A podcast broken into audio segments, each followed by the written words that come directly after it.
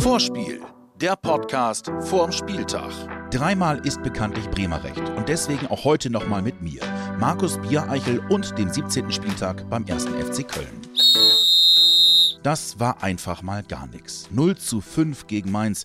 Es ist wie es ist. Einfach gesagt, eine Katastrophe. Hier ein paar Reaktionen auf die Blamage vom Dienstag. Peinlich, fast sprachlos. Äh hat äh, nichts mit Taktik zu tun, nichts äh, mit anders zu tun. Nur uns, äh, ja, wir spielen auf dem Platz, wir haben nichts gebracht. Keine Aggressivität, äh, keine Zweikämpfe gewonnen. Äh, ja, sehr, sehr schlecht, äh, ja, peinlich. Sehr, sehr viel gefehlt auf dem Platz, was, was gar nichts mit Fußball zu tun hat, sondern einfach auch mit, mit Einstellung, mit Herz, mit Leidenschaft und ja, das ist zu wenig. Das darf uns nicht passieren in, in der Region, wo wir uns bewegen im Abstiegskampf. Du musst den Kopf oben halten, weil du wirst immer wieder Rückschläge bekommen. Ja, wie, ich habe dann ein Stück weit eine verunsicherte Mannschaft gesehen und dann kassierst du die, die Dinger so leicht und das darf gegen den direkten Konkurrenten nicht passieren. Deswegen äh, habe ich keine wirklichen Worte dafür. Wir haben jetzt noch 18 Spiele Zeit, um äh, ja, am Ende über den Strich zu zählen. Das muss das klare Ziel sein. Und genau darum geht es. Und mit einer Leistung wie zuletzt wird es nicht gehen. Natürlich wissen das auch die Spieler. Die waren selbst von sich enttäuscht. Teilweise gab es auch Tränen. Ja, das habe ich auch gesehen, aber auch da ähm, muss ich ganz ehrlich sagen, ich habe, dies beschäftigt die Jungs und die sind natürlich sind die getroffen und aber ähm, das ist nicht wichtig jetzt, sondern wichtig ist, wie, wie sie es auf den Platz bringen und ähm, es, ist, es ist jetzt nicht die Zeit, alle in den Arm zu nehmen, sondern ich sehe meine Aufgabe jetzt ganz klar da drin und das habe ich und diese Überzeugung habe ich auch vollkommen in, in mich, in das Trainerteam. Ähm, die Aufgabe von uns ist, Lösungen aufzuzeigen, wie wir ein Spiel in Köln spielen. Ähm, welche Möglichkeiten wir haben, gegen diesen Gegner zu Torchancen zu kommen, sie zu verteidigen. Und es ist die Aufgabe der Mannschaft, sich jetzt auch individuell, aber auch als Mannschaft in die Verfassung zu bringen, dass sie in Köln dagegen gehen. Und da gibt es natürlich vielschichtige Gründe. Ich sage nochmal, auch wenn es nicht populär ist, es ist nicht so, dass sie nicht wollen. Überhaupt nicht. Aber nach dem 0-2 gegen Mainz waren wir einfach in der Schockstarre. Und das ist, äh, das ist etwas, was uns nicht passieren darf. Und wirklich erklären kann man es nicht, dass eine Mannschaft so spielt, die letzte Saison und teilweise in der Hinrunde wirklich tollen Fußball gezeigt hat. Aber gegen Mainz hat sie den Trainer wirklich im Stich gelassen. Ja, ganz klar. Ich glaube, die Mannschaft hat nicht sich präsentiert, wie es soll sein. Wir alle haben ja nicht unseren Job gemacht. Ich glaube, jetzt ist äh, in unsere Kappe das alles, was kommt. Wir mussten eigentlich überlegen, warum haben wir das nicht gemacht und äh, jeder muss seinen Job machen. Wir haben eine ein Pflicht hier und äh, wir mussten das im nächsten Spiel zeigen. Denn wir mussten von dieser Phase rauskommen und, und, und zeigen, dass wir für die Trainer da sind. Die gute Nachricht, die Chance ist direkt wieder da. Du musst es abschütteln. Du hast das Schöne am Fußball ist, wenn du äh, ja, heute verlierst, kannst du am Samstag wieder einiges gut machen. Und äh, das muss das Ziel sein. Ne? Wir haben jetzt wieder einen direkten Konkurrenten danach haben wir in der Rückrunde die ersten drei Spiele auch Konkurrenten, wo du ja, jetzt Punkte gut machen musst, weil ansonsten wird es wird's, wird's, wird's richtig eng. Obwohl es ist schon eng. Und deswegen, äh, es ist keine Zeit, jetzt den Punkten hinterher zu trauern. Natürlich ist, müssen wir das, was wir abgeliefert haben, komplett aufarbeiten, weil das geht gar nicht kein bisschen. Und du musst es dann aber auch schnell wieder abhaken und äh, musst am Wochenende gewinnen, egal wie. Und das in einem brutal wichtigen Spiel. Mit Köln geht es gegen eine Mannschaft, die gerade an Werder vorbeigezogen ist in der Tabelle. 15. gegen 16. Der Gewinner verschafft sich etwas Luft, der Verlierer überwintert auf dem Relegationsplatz oder sogar einem Abstiegsplatz. Und wer dafür Werder den Bock umstoßen soll, schauen wir jetzt. Das Werder keine neuen Verletzten. Im Gegenteil, bei Philipp Bargfrede und Sebastian Langkamp sieht es gut aus, dass sie wieder dabei sein können. Einen neuen Ausfall haben wir aber dennoch. Leonardo Bittenkurt hat seine fünfte Karte am Dienstag bekommen und kann gegen seinen Ex-Verein nicht dabei sein. Schlimmer geht's echt nicht. Ist schon scheiße. Mit der fünften gelben Karte kotzt mich das Ganze noch mehr an. Also wird der Coach umstellen müssen. Aber auch abseits davon hat Florian Kofeld angedeutet, etwas verändern zu wollen. Verrätst du was genau? Na, ganz konkret natürlich nicht, äh, aus verschiedenen Gründen, weil trotz, trotz, äh, äh, trotz der aktuellen Situation würde ich jetzt nicht unbedingt den Kölnern gerne sagen, wie wir genau spielen wollen. Ähm, deshalb natürlich nicht in der, im Detail, aber die Möglichkeiten liegen im taktischen Bereich da vielleicht auch äh, Veränderungen vorzunehmen. Die Möglichkeiten liegen äh, trotz der jetzt nicht exorbitant großen äh, Personal oder Vielzahl an personellen Möglichkeiten natürlich auch im personellen Bereich. Und ähm, ja, wir haben auch kleine Veränderungen jetzt schon durchgeführt, indem wir ein bisschen was im Ablauf geändert haben, einfach klar gemacht haben, dass es jetzt ähm, auch darum geht, sich sehr stark mit der Situation zu beschäftigen. Und äh, ja, das sind die Dinge, die wir jetzt in den Mittelpunkt gerückt haben. Einer, der vielleicht wieder etwas mehr helfen könnte, ist Finn Bartels. Der hat nach seiner Verletzung bei seiner Einwechslung gegen Mainz immerhin einen guten Eindruck hinterlassen. Es gab jetzt wirklich nicht viel Positives in dem Spiel, aber Finn gehörte dann doch dazu. Also ich finde, dass er gute Aktionen hatte, dass er äh, wieder gezeigt hat, wie er intuitiv die Tiefe bedroht hat, Abschlüsse gehabt wie er sich bewegt, wie er, wie er in den Räumen ist, ist er durchaus äh, natürlich auf dem Wege jetzt scheinbar wieder. Ich sage das immer mit aller Vorsicht, weil wir da natürlich auch schon ein paar Rückschläge hatten, ähm, dass er stabil wird. Und wenn er stabil ist, dann ist er eine absolute Verstärkung und wäre auch wirklich eine Art Neuzugang äh, im Winter für uns. Ob er jetzt für das Spiel vielleicht dann der Überraschungsgast wird, der 45 bis 60 spielt, schauen wir mal. Wir werden es sehen. Wichtig ist ohnehin nicht, welche elf spielen, sondern wie die elf spielen. Da geht es natürlich um Leidenschaft, aber auch um verständliche taktische Vorgaben. So schwer das dann manchmal auch ist, weil man natürlich auch ähm, äh, im ersten Schritt dazu neigt, zu sagen, ja, alles reinhauen und, äh, und, und, und. Also so ein bisschen dann auch diese Parolen auszugeben. Ähm, natürlich, wenn man nicht ganz klar ist und nicht ganz sicher ist in dem, was man tut und alles andere wäre Quatsch, ähm, wenn wir was anderes behaupten würden. Also jeder hat die letzten Spiele gesehen.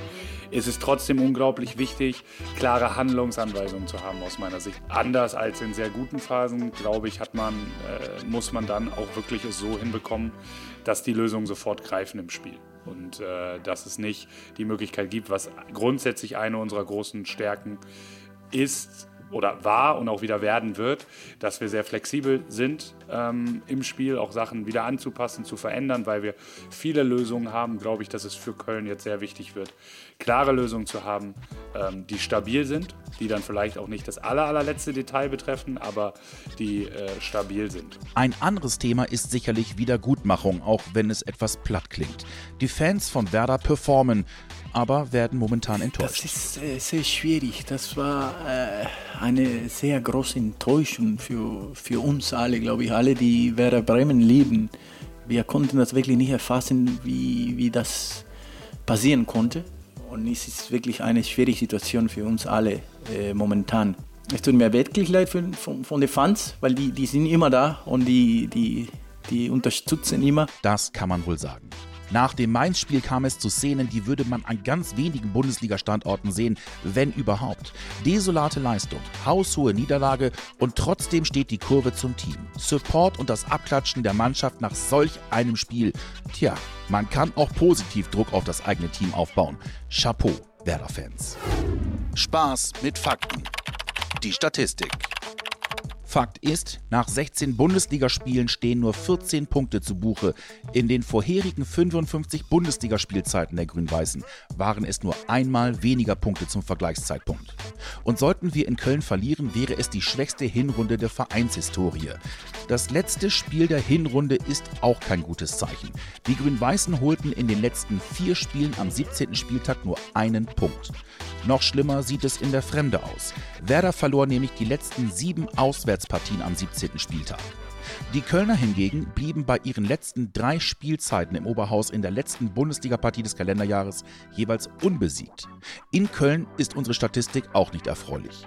Werder gewann von 46 Bundesligaspielen, dort nur sechs, nur in München haben die Grün-Weißen eine genauso schwache Siegquote wie in Köln. Was unser aktuelles Problem ist, wird auch statistisch schnell klar. Werder stellt die schwächste Defensive dieser Saison und als einziges Team in den Top 5 Ligen Europas ist Bremen noch ohne weiße Weste. Vielleicht wäre ja die Lösung, den Mannschaftsbus vor dem Tor zu parken. Na, hinten reinstellen äh, mit Sicherheit nicht in dem Sinne, dass wir sagen, äh, Torverteidigung und vorne hilft uns der liebe Gott. Also äh, so würde ich es auch nicht sagen.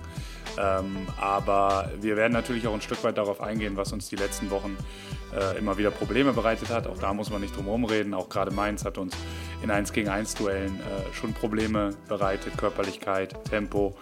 Und äh, das sind durchaus auch Attribute, die die Kölner Stürmer haben. Also Cordoba, Modest, ähm, Terodde, alles sehr große Stürmer. Dazu auf dem Flügel grundsätzlich auch ein gewisses Tempo dabei und 1 gegen 1 Spieler. Ähm, Drexler sehr stark gespielt die letzten Wochen, da müssen wir natürlich drauf aufpassen. Aber es wird auch da sehr wichtig sein, dass wir Momente finden, wo wir aktiv sind. Aber klar ist auch, dass unser Weg zum Tor, der sollte sehr zielstrebig sein und nicht mit vielen Schnörkeln am Wochenende. Sicher stehen und dann auch mal schnell kontern, das könnte also eine Lösung sein. Ein weiteres Problem, was uns jede Woche begleitet, sind die ruhenden Bälle. Zwölfmal setzte es einen Gegentreffer nach einem Standard, darunter alleine achtmal nach einer Ecke. Und auch da sind die Kölner ein schlechter Match. Sieben Eckentore in dieser Saison, öfter traf nur Frankfurt. Alles in allem zeigt auch die Statistik, es wird ein hartes Spiel für Werder. Die Gegneranalyse. Der erste FC Köln ist mit 109.824 Mitgliedern der größte Sportverein in Köln und der sechstgrößte in Deutschland. Der Club wurde am 13. Februar 1948 durch den Zusammenschluss der beiden Fußballvereine Kölner BC 01 und Spielvereinigung Sülz 07 gegründet. Er wurde dreimal deutscher Meister, viermal DFB-Pokalsieger, erreichte 1986 das Finale des UEFA-Pokals und stand achtmal in einem Europapokal-Halbfinale. Der erste FC Köln belegt den neunten Platz in der ewigen Tabelle der Bundesliga. Das Gründungsmitglied hielt sich bis 1998 35 Jahre lang ununterbrochen in der höchsten deutschen Spielklasse.